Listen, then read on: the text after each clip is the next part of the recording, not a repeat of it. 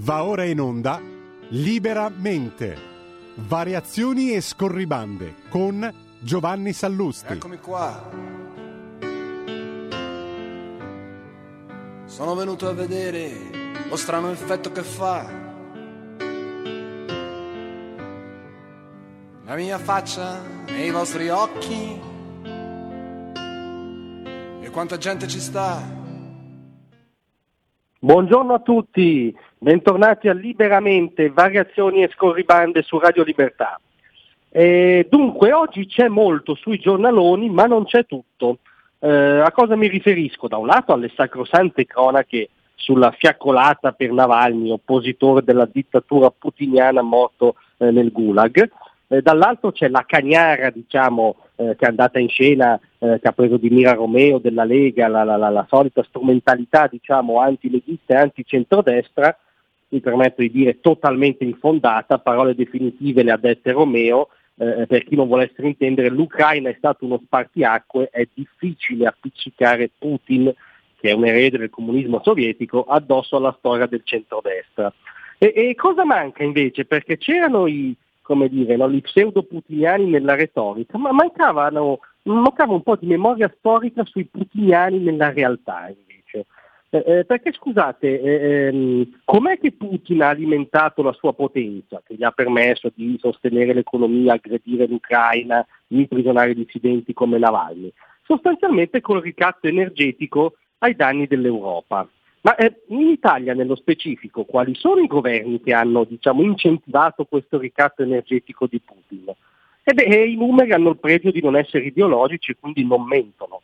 Eh, sono andato a rivedere, eh, alla fine del 2010, ultimo governo di centrodestra, prima del ritorno al governo nel 2022, eh, le importazioni di gas dalla Russia coprivano neanche il 20% del totale delle importazioni.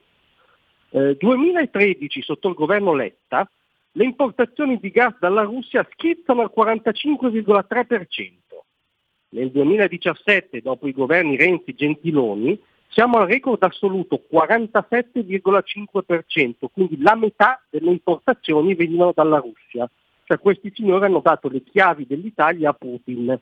Letta strinse ben 28 accordi di cooperazione commerciale, molti in campo energetico, Renzi addirittura vendette alla Russia 94 blindati militari Lince, nonostante ci fosse in vigore un embargo per l'invasione della Crimea.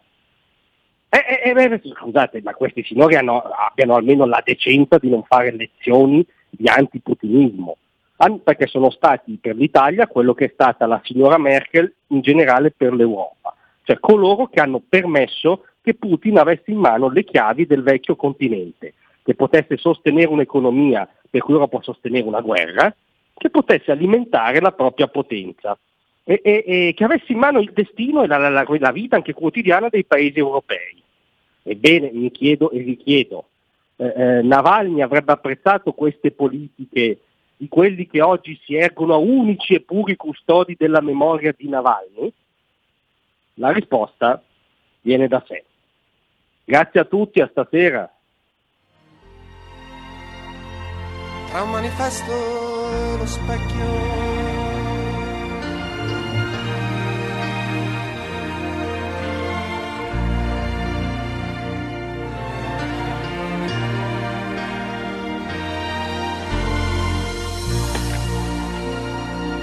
Avete ascoltato Liberamente.